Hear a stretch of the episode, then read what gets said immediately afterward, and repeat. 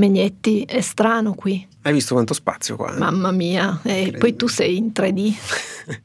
esatto, è la prima puntata che registriamo dal vero e dal vivo Mautino e io, siamo nello studio di registrazione del Post. E siamo anche un po' imbarazzati perché non siamo abituati a vederci di persona. Esatto, niente armadi, niente schermi da guardare, solo tu e io faccia a faccia a raccontarvi un po' di cose di scienza. E quindi oggi parleremo di messaggi alieni e di come ascoltarli, di liscianti per capelli e di coleotteri tennisti. Io sono Emanuele Megnetti. E io sono Beatrice Mautino e questo podcast si chiama Ci vuole una scienza.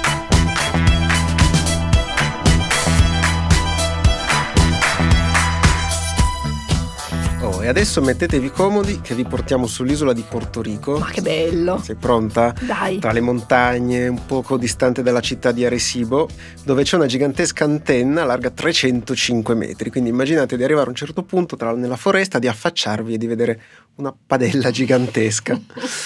Era stata costruita nei primi anni 60 sfruttando un ampio avvallamento nella zona e per quasi 60 anni è stato lo strumento principale dell'osservatorio di Arecibo, con il quale abbiamo scoperto tantissime cose sull'universo e siamo rimasti per decenni in ascolto, provando a captare eventuali comunicazioni aliene. Uh. Esatto, adesso ci stiamo trasformando in una puntata di X-Files. Purtroppo non potremo più farlo, però almeno non con l'osservatorio di Arecibo perché si è deciso di mandare in pensione la grande antenna perché ormai era piuttosto malmessa. E se il nome di Arecibo vi dice qualcosa è probabilmente per via di questo. Che c'è? Sentite. Lo sento. Sente cosa? Armoniche. Tombola. Willy ha chiesto a Ratan di sintonizzarsi su 8.247 GHz. C'è molto di più qui. Esatto. Fisher, passiamo alla banda laterale negativa. Sono già... Volete spiegarmi che Un succede? altro segnale. Ma guardate quanta roba. Un altro Già, segnale. un secondo segnale su frequenza doppia, all'area di... Mi date un monitor TV? Inserisci la registrazione nel processore di immagini. Vuoi i nuovi dati? Eh, sì, la nuova frequenza, quella appena registrata. David, ti dispiace spiegarmi, per favore? Insieme ai numeri primi c'è un altro segnale, pare una trasmissione televisiva. Esatto, abbassa le serrande. Ok. C'è troppo riverbero. Il radiotelescopio di Arecibo infatti divenne piuttosto famoso verso la fine degli anni 90 grazie al film Contact di Robert Zemeckis con Jodie Foster. Beh, gran film quello. E ti stupirà, ma questo l'ho visto. No, perfetto. Quindi sono preparata su questo film, tra l'altro bellissimo film. Riscatta Armageddon Eh quasi. sì, sì, che continua a non aver visto invece. Contact è stato girato ispirandosi al romanzo che aveva appunto lo stesso titolo pubblicato nel 1985 da Carl Sagan, il grande divulgatore statunitense a cui noi personalmente siamo molto affezionati, forse ne abbiamo anche parlato in una Sì, delle sì. puntate precedenti. Il romanzo di Sagan raccontava il primo ipotetico contatto tra noi esseri umani e appunto gli alieni, affrontando soprattutto delle implicazioni un po' sul piano etico o religioso di una scoperta di questo tipo che insomma sarebbe abbastanza sconvolgente. Non sarebbe banale, esatto. Sagan si è occupato spesso di spazio e di eventuali civiltà aliene, eh, però l'ha fatto sempre con i piedi ben per terra, quindi non partiva per la tangente con ipotesi fantasy più che fantascientifiche che magari potrebbero essere un pochino più accettabili e soprattutto basava tutte le sue speculazioni, anche quelle un pochino più ardite, sulle evidenze scientifiche di cui disponeva all'epoca. Per Contact, per esempio, si era ispirato alle varie iniziative per captare messaggi alieni e comunicare con loro. E se anche qui vi viene qualcosa in mente, probabilmente state pensando al SETI, cioè al Search for Extraterrestrial Intelligence, che era proprio questo progetto che esiste tuttora e che mira a trovare vita intelligente extraterrestre attraverso segnali radio che potrebbero arrivare dallo spazio. E che cosa serve per captare questi segnali radio? Delle antenne molto potenti e quella di Arecibo era decisamente grande e potente, tanto da essere al centro di numerose sperimentazioni legate proprio al progetto SETI. Nel 1974 la grande antenna di Arecibo fu impiegata per inviare un messaggio, diventato poi noto proprio come messaggio di Arecibo, verso l'ammasso globulare di Ercole, catalogato come M13 a 25.000 anni luce di distanza da noi, quindi insomma non proprio dietro l'angolo, diciamo. Il messaggio radio era una sorta di biglietto da visita della specie umana per provare a comunicare a degli eventuali ascoltatori alieni che noi, in quanto specie umana, esistiamo e non siamo poi insomma così male, non siamo cattivi, insomma, provare a descrivere quello che, che siamo. Il messaggio di Arecibo comprendeva infatti una rappresentazione schematica del sistema solare, giusto per collocarci all'interno dell'universo, della molecola del DNA, che è quindi la base della vita, un disegno molto schematico di un essere umano e poi un disegno, anche qui molto schematico, proprio del radiotelescopio di Arecibo, in modo da provare a far capire come avessimo fatto a comunicare con questa specie aliena e come avremmo potuto captare quindi un'eventuale risposta. Esatto, e quel messaggio ancora in viaggio continuerà a propagarsi per molti millenni nel caso in cui fosse effettivamente captato da qualcuno in grado di risponderci, potremmo ricevere un messaggio di risposta, posto che si trovi su M13, non prima di 50.000 anni. non tempi, proprio messaggi istantanei. I tempi sono un pochino lunghi prima di avere la spunta blu. Del resto, quello della comunicazione con gli alieni, che può sembrare un esercizio così anche un po' giocoso, fantascientifico, è in realtà un problema scientifico vero e proprio, tanto che Enrico Fermi, uno dei più grandi fisici del Novecento, non solo italiani, ma appunto a livello mondiale, viene spesso ricordato per un paradosso che gli viene attribuito, il paradosso di Fermi per l'appunto che diceva che visto che ci sono tantissime stelle, viene un po' da pensare che la vita possa essersi sviluppata in molti altri pianeti dell'universo, no? Non è che possiamo pensare di essere gli unici in tutto l'universo, eppure noi non ne abbiamo traccia di queste altre vite che eventualmente si sono sviluppate altrove.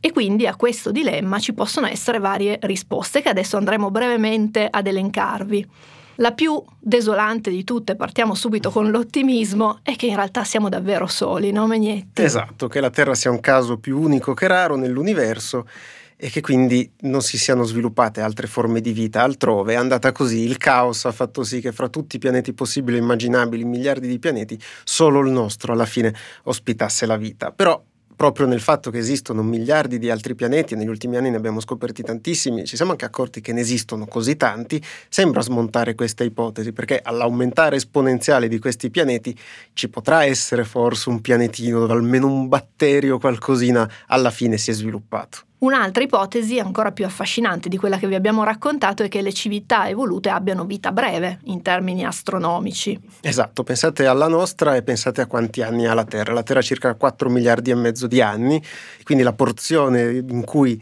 è stata abitata dagli esseri umani è piccolissima, è l'equivalente di pochi secondi se fosse un'ora l'intero tempo della Terra.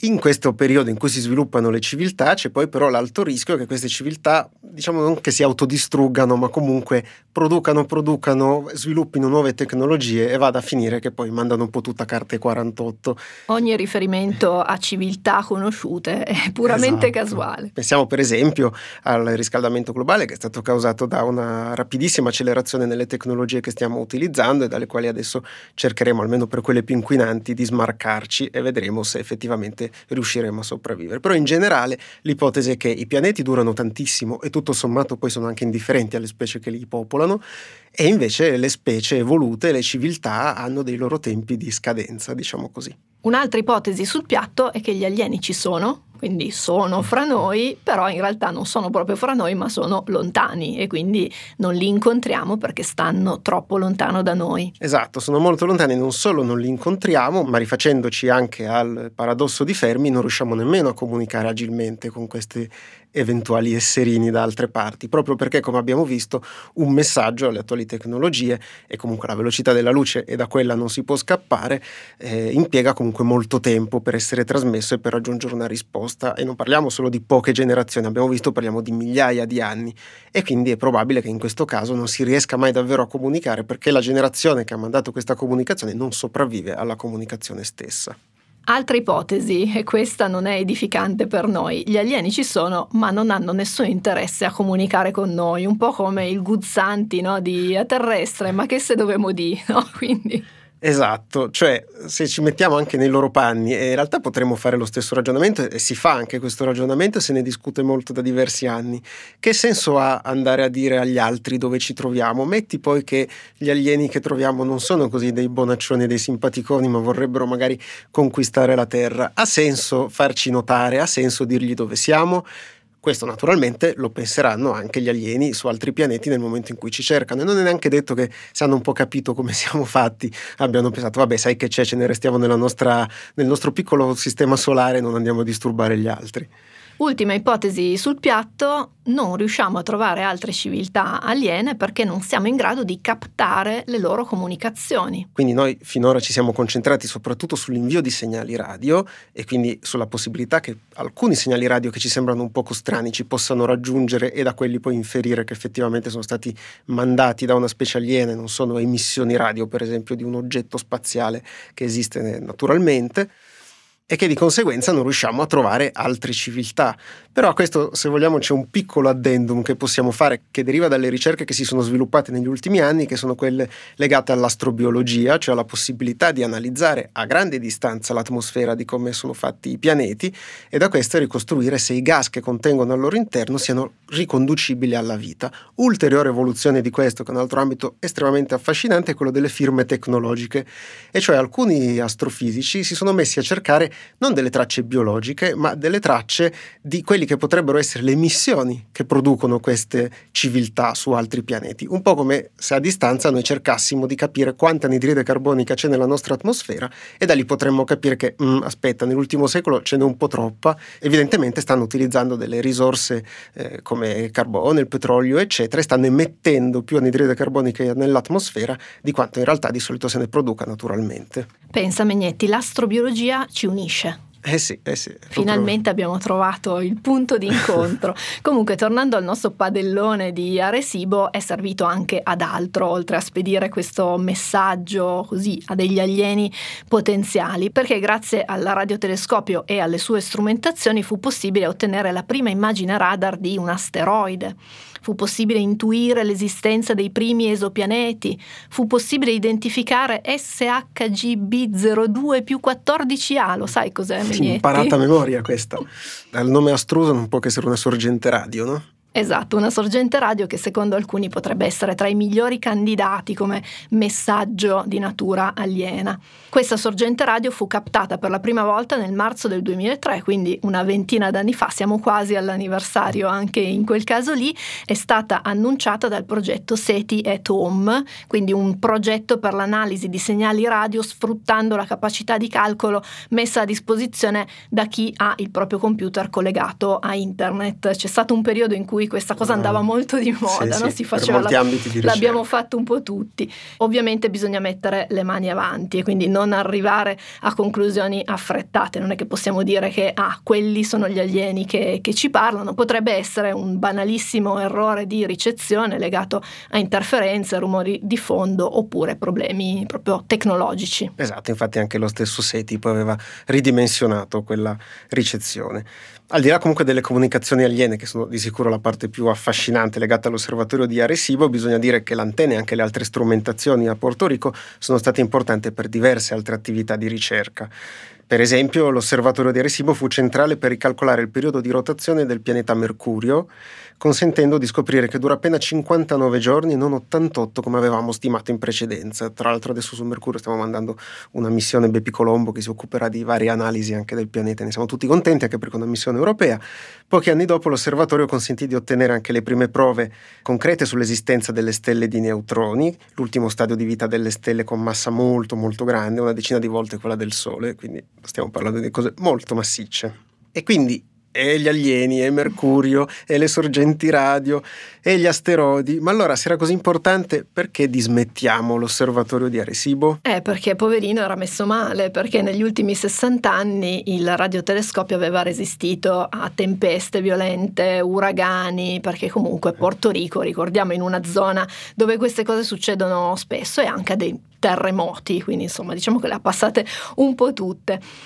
Bisogna tenere a mente che questa grande antenna, questo padellone, è formato da quasi 40.000 pannelli di alluminio che sono montati su una rete di cavi di acciaio che viene sormontata da una piattaforma triangolare sorretta a sua volta da alcuni cavi. Nell'agosto del 2020 uno di questi cavi ha ceduto, è precipitato sull'antenna e ha distrutto decine e decine di pannelli. Quindi mentre si pensava a come riparare il danno, un altro cavo ha ceduto provocando ulteriori danni all'antenna e quindi insomma un po' un cedimento continuo. Sì, la manutenzione ci sono state anche polemiche, non era fatta a dovere, era anche molto costoso mantenere l'intero osservatorio e quindi davanti alla prospettiva di ulteriori spese per sistemare una struttura che comunque era ormai antiquata e proprio costosa da mantenere, la National Science Foundation, che è l'agenzia governativa statunitense proprietaria dell'osservatorio, aveva deciso di rinunciare alle riparazioni in attesa di elaborare un nuovo piano. Ci hanno messo un po' di tempo, quasi un paio d'anni, ma alla fine, lo scorso 13 ottobre, hanno confermato che non sarà costruita una nuova antenna e che l'osservatorio sarà trasformato in un centro didattico. Questo annuncio è stato accolto con diverse polemiche perché sono sì stati avviati dei bandi per decidere quali attività di formazione potranno essere svolte nella struttura, però appunto gli stessi astronomi dicono ok, però cosa ci facciamo con un centro didattico se poi lì non si fa più attività di ricerca? Non è un tema banale, è vero che alcune strumentazioni sono ancora disponibili e potrebbero essere utilizzate, però è anche vero che verrà a mancare l'elemento principale dell'intero osservatorio, che era appunto la grande antenna. E questo si lega anche a un certo affetto che hanno gli astronomi per l'osservatorio di Arecibo, non solo per le attività che sono state svolte, ma anche perché è stata una formidabile fucina di nuovi talenti in vari campi dell'astronomia. La fine di Arecibo, perché parliamo di una fine Già. triste, non implica però la fine delle ricerche con i radiotelescopi di grandi dimensioni. Da qualche anno la Cina, e non è un caso, visto che la Cina è tra gli stati che investono di più più o meno su tutti i settori, ha messo in funzione FAST, un radiotelescopio telescopio del diametro di 500 metri, quindi veramente un padellone sterminato in questo caso, eh, che è fino a tre volte più sensibile di Arecibo e quindi le possibilità di comunicare con qualcuno là fuori, ammesso che poi voglia comunicare con noi, continueranno a esserci e speriamo prima o poi di avere una risposta.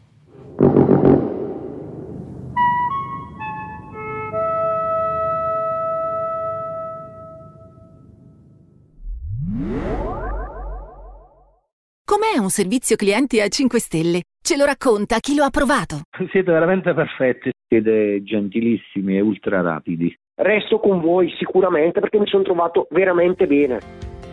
Octopus Energy, energia rinnovabile a prezzi accessibili e un servizio clienti davvero superlativo. Nei giorni scorsi sui giornali e sul web si è tornati a parlare di un tema che ogni tanto riaffiora, cioè quello del rapporto tra l'uso di tinture per capelli oppure liscianti per capelli e tumori. Esatto, e quindi è bene fare chiarezza su un argomento così delicato. Tra l'altro io quando avevo visto le prime cose che ti avevo scritto segnalandolo e chiedendoti un parere, pensavo si parlasse del balsamo per i capelli, invece era un'altra tipologia eh di prodotti, sì, faccio quando, ammenda. Quando parliamo di liscianti o di stiranti per capelli non ci riferiamo al balsamo capelli lisci perfetti, esatto. ma ci si riferisce a dei trattamenti abbastanza forti nei confronti del capello che vanno proprio a modificarne la struttura, quindi da un punto di vista chimico rompono sono i ponti di solfuro che ecco. fanno sì che il capello sia per esempio riccio oppure crespo e lo rendono liscio e quindi lo modificano proprio nella sua essenza, potremmo dire.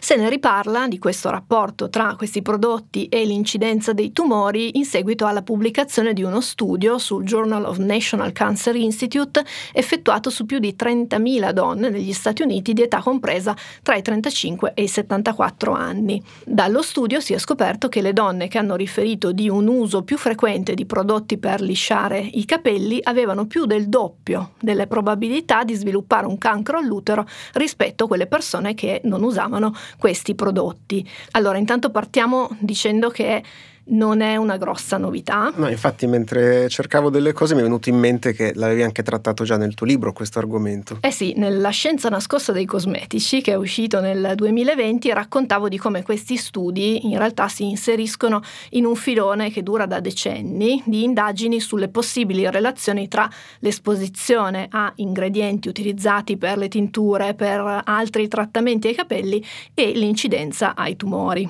E dobbiamo proprio a questi studi una revisione visione totale qui in Europa di quello che è l'elenco dei coloranti ammessi nelle tinture e in generale degli ingredienti che possono stare all'interno di questi prodotti con la creazione di un gruppo di lavoro specifico per questo settore che ha portato alla compilazione di liste che contengono o le sostanze a oggi vietate, che tra l'altro sono quasi 200, e anche delle sostanze ammesse, che sono circa un centinaio, con tutte le relative restrizioni, perché di ogni ingrediente noi sappiamo che possiamo usarne tot, ma non di più, in certe condizioni, insomma è tutto molto molto regolamentato. Queste azioni in Europa hanno cambiato radicalmente i margini di sicurezza di questi trattamenti quindi se farsi una tinta negli anni 70 e 80 del secolo scorso significava mettersi in testa delle ammine aromatiche, quindi dei coloranti belli tosti, oggi non è più così con una conseguenza indubbiamente positiva per la nostra salute proprio per via di tutte le normative, le quantità, le dosi, gli utilizzi, le frequenze di cui parlavi tu prima Mautino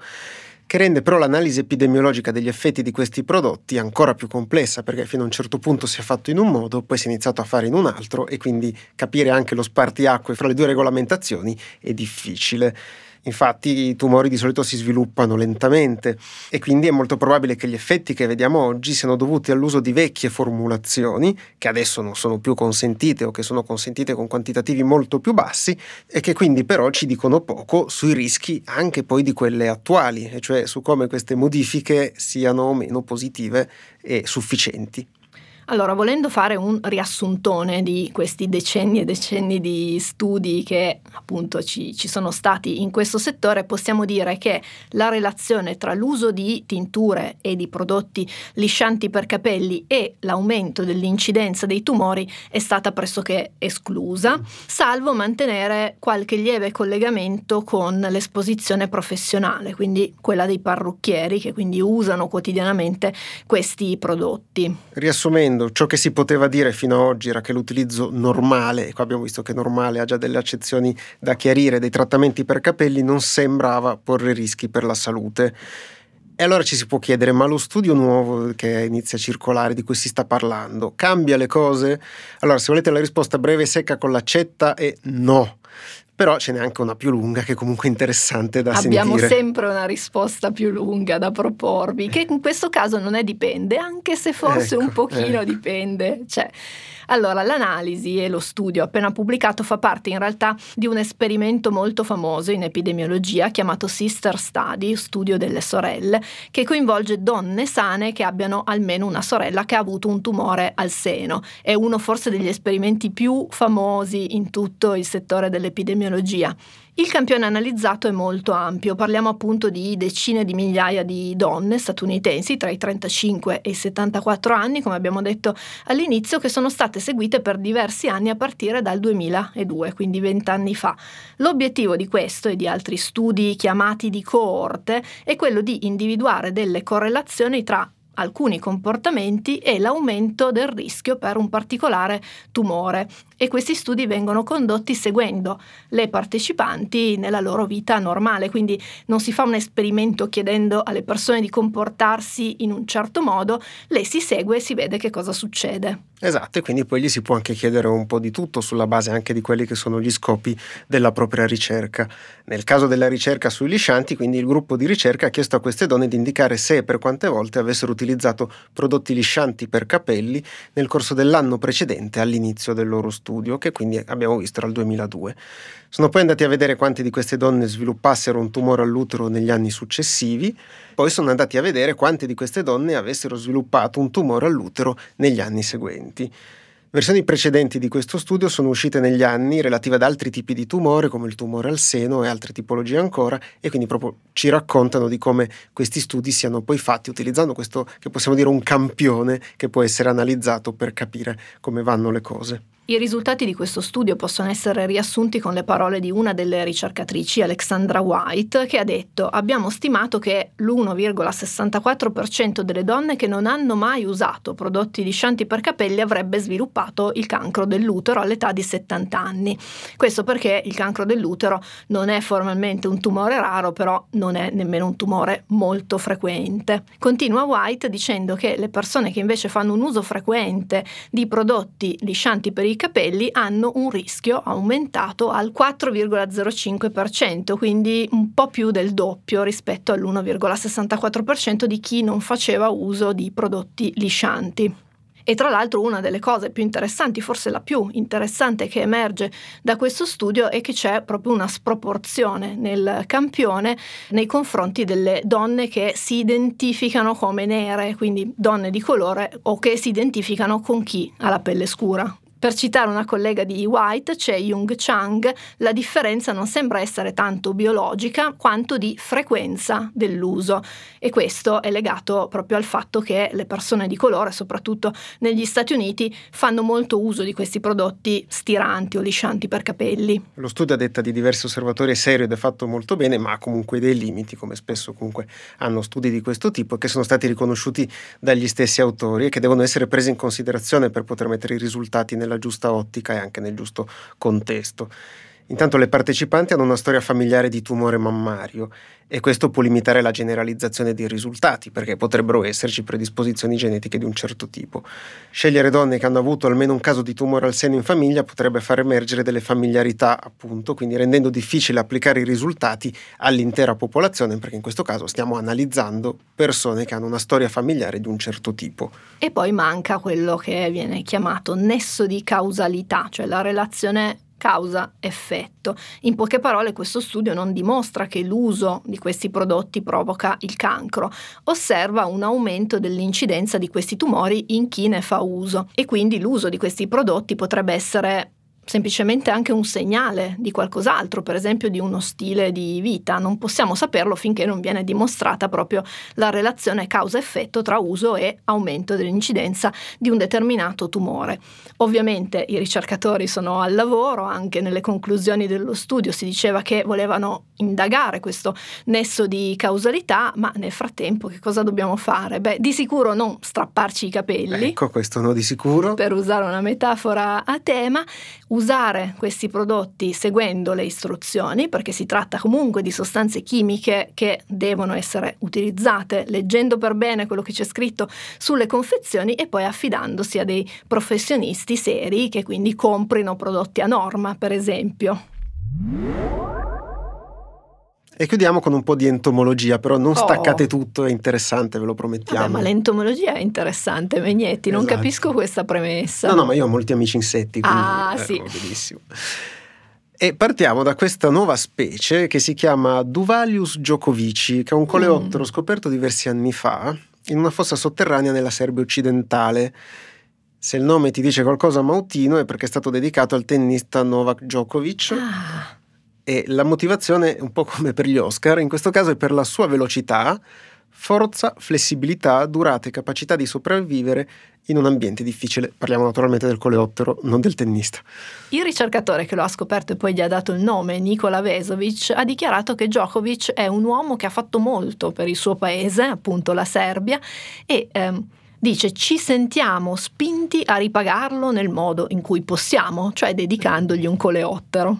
Questo però ci è utile per fare una piccola digressione e vedere come funziona la moderna classificazione scientifica degli organismi viventi, o almeno quella più usata oggi, che è derivata da Linneo, il naturalista che nel XVIII secolo proprio codificò la nomenclatura binomiale nei cataloghi delle specie. Come suggerisce quel binomiale, una specie viene identificata combinando due nomi, il genere a cui appartiene la specie, quindi nel nostro esempio Duvalius, seguito da un epiteto per distinguere quella determinata specie dalle altre appartenenti allo stesso genere, e quindi nel nostro caso Giocovici. Ora possiamo dire che pratica comune in tassonomia quella di dedicare il nome delle specie di nuova scoperta a personaggi illustri, in genere colleghi che hanno contribuito in maniera rilevante allo sviluppo della ricerca scientifica, principalmente in ambito biologico o paleontologico, è un po' un'attribuzione quasi di un premio se vogliamo. E qui ti faccio un esempio personale, Megnetti, Attenzione. perché quando è morto il mio professore responsabile sia della laurea sia del dottorato, il neurobiologo Aldo Fasolo, i colleghi gli hanno dedicato un'acciuga fossile che era stata scoperta da poco poco, visto che Fasolo era piemontese, eh, certo. come lo siamo noi, e quindi le acciughe sono uno dei nostri pesci di riferimento. Eh beh, la bagna cauda, esatto. non c'è bagna esatto. cauda senza... E quindi da allora abbiamo una Eon Graulis fasoloi, appunto in omaggio ad Aldo Fasolo. Ecco. Però come abbiamo visto con il caso di Djokovic ormai è abbastanza diffusa anche la pratica di dedicare le nuove specie a personaggi famosi in generale e che non hanno niente a che fare con il mondo della scienza. Se andate per esempio su Wikipedia in inglese trovate una voce che è chiamata lista di organismi con nomi di personaggi famosi che è talmente affollata da essere suddivisa per periodi. Ci sono le attribuzioni degli ultimi 50 anni, poi ci sono quelle precedenti e poi si va ancora a scremare proprio perché muoversi all'interno di tutta questa nomenclatura di personaggi famosi è abbastanza complicato. E dentro ci si trova di tutto, da Lady Gaga a Obama a Diego Armando Maradona fino a Greta Thunberg e anche Guccini, Francesco Guccini ne ha una che poi ha dato anche il nome a uno dei suoi album, La farfalla che vive sull'Appennino tosco-emiliano dove vive anche Guccini, chiamata Parnassius Guccini. Il cielo dell'America, sono mille cieli sopra un continente. Il cielo della Florida è uno straccio che è bagnato di celeste. Ma il cielo là in prigione non è... Ah, il cielo dell'America, eh, Megnetti? Hai visto, così siamo riusciti anche a mettere Guccini che ci tieni tanto. Tanto. Gli entomologi sono particolarmente creativi e fantasiosi nel dare il nome alle nuove specie, l'abbiamo appena visto, e poi non è necessariamente un male, soprattutto perché di insetti ce ne sono davvero tantissimi e ogni anno se ne scoprono di nuovi che magari hanno delle piccolissime differenze rispetto ad altri che però costituiscono una specie a parte e quindi devono essere nominati per poi essere catalogati. Pensa a Mautino che c'è anche un coleottero cieco che vive solamente in una quindicina di caverne in Slovenia, che ricevette il proprio nome da un collezionista di insetti austriaco nel 1933. Mm, Che- Austria 33. Già, è proprio l'anno in cui Adolf Hitler divenne cancelliere. E quindi questo collezionista fu tanto contento di chiamarlo in onore del nuovo Führer e lo chiamò Anophthalmus Hitleri. Anophthalmus può essere tradotto letteralmente come senza occhi e Hitleri di Hitler, quindi quello senza occhi di Hitler, proprio perché coleottero è privo di occhi ed è cieco. Hitler gradì tantissimo questa dedica, scrisse personalmente una lettera al collezionista per ringraziarlo E negli anni, come potete immaginare, in molti hanno proposto di cambiare il nome a questo coleottero, però eh, cosa succede? Succede che il primo che battezza una specie eh, vince e quindi non è previsto che si possano fare cambiamenti dopo, se non per motivi scientifici, quindi non politici e non di convenienze di qualche tipo. E In tutta questa storia, ovviamente, chi non ne può davvero nulla è il povero coleottero, che per via del suo nome è molto ricercato da collezionisti, non di insetti, ma di cimeli nazisti. Ah, signore. È talmente ricercato da essere sulla strada per diventare una specie a rischio. Quindi lasciamo in pace il povero coleottero. Eh sì, al posto del panda dovremmo Eh. avere le magliette con su scritto Salviamo Anophthalmus Hitleri. Megnetti, ci è arrivata una lettera, in realtà ce ne sono arrivate tante, eh, ci vuole una scienza chiocciolailpost.it, ma una è particolare e ci teniamo a leggerla. Ci scrive Chiara dicendo mi capita spesso di ascoltare Ci vuole una scienza il sabato mattina, ebbene sì, come ormai ben sapete, spesso durante le pulizie di casa, perché noi siamo un podcast da tinello e da pulizie, in genere Esatto. del bagno, di queste cose. E Chiara continua, dice, spesso la mia quasi seienne ascolta con me. Le piacete decisamente più di morning E e noi non commenteremo. portiamo a casa. E ascolta più di quanto mi aspettassi, spesso chiede spiegazioni che ancora più spesso io non so dare. Da qui l'idea. Sarebbe molto bello se pensasse una pillola dedicata ai bambini o a una puntata speciale, insomma, qualche argomento più concreto spiegato ancora meglio del solito. Mi rendo conto che non sia una richiesta facile, ma ci provo. E qui arriva però il PS. Allego opera ancora incompiuta della 6N per convincere Megnetti. Due punti. Le pallozze dentro al cuore sono pianeti contornati da stelle. E ci ha mandato questo bellissimo disegno con un cuore che appunto ritrae al suo interno anche la Terra, diversi pianeti, contornato proprio da tante bellissime stelle. Quindi salutiamo la nostra piccola ascoltatrice, nonché fan, nonché artista. E Eh, con una richiesta del genere, prima o poi mi sa che dovremmo fare un ci vuole una scienza kids. Kids, esatto. Nel frattempo vi ringraziamo come sempre per averci ascoltato, vi ricordiamo che trovate queste e tutte le altre puntate sull'app del post oppure su tutte le principali piattaforme, che potete condividere con amici, parenti, sconosciuti, anche per strada, fermate le persone sulla metropolitana e fategli ascoltare un pezzo di Ci vuole una scienza. Vi anticipiamo inoltre che il 3 novembre sarà in libreria il nuovo volume di Cose spiegate bene, la rivista di carta del post che ogni volta si occupa occupa di spiegare una cosa diversa e che questa volta spiega come funziona la giustizia in Italia, quindi da spiegarne ce n'è abbastanza. Si parla di come funzionano i processi, dei gradi di giudizio, delle giurie popolari, ma anche di come si vive in carcere e di quanto costi avere un avvocato. Si parla tantissimo di giustizia, è centrale nelle vite di moltissime persone, direi di tutti, ma ci sono anche tante informazioni che sono spesso sommarie e che non tornano tantissimo oppure sono confuse e non ci aiutano a capire davvero come funziona il sistema della giustizia. Il nuovo numero di cose spiegate bene si chiama E giustizia per tutti, sarà in libreria dal prossimo 3 novembre come vi dicevo prima, però le persone abbonate al post possono già ordinarlo sul sito del post e riceverlo prima di tutti. Se volete scriverci o mandarci dei disegni potete farlo a ci vuole una scienza chiocciola ilpost.it e ringraziamo come sempre le persone abbonate al post che ci permettono di fare questo podcast. Per saperne di più andate su abbonati.ilpost.it. Noi ci sentiamo venerdì prossimo. Ciao! Ciao!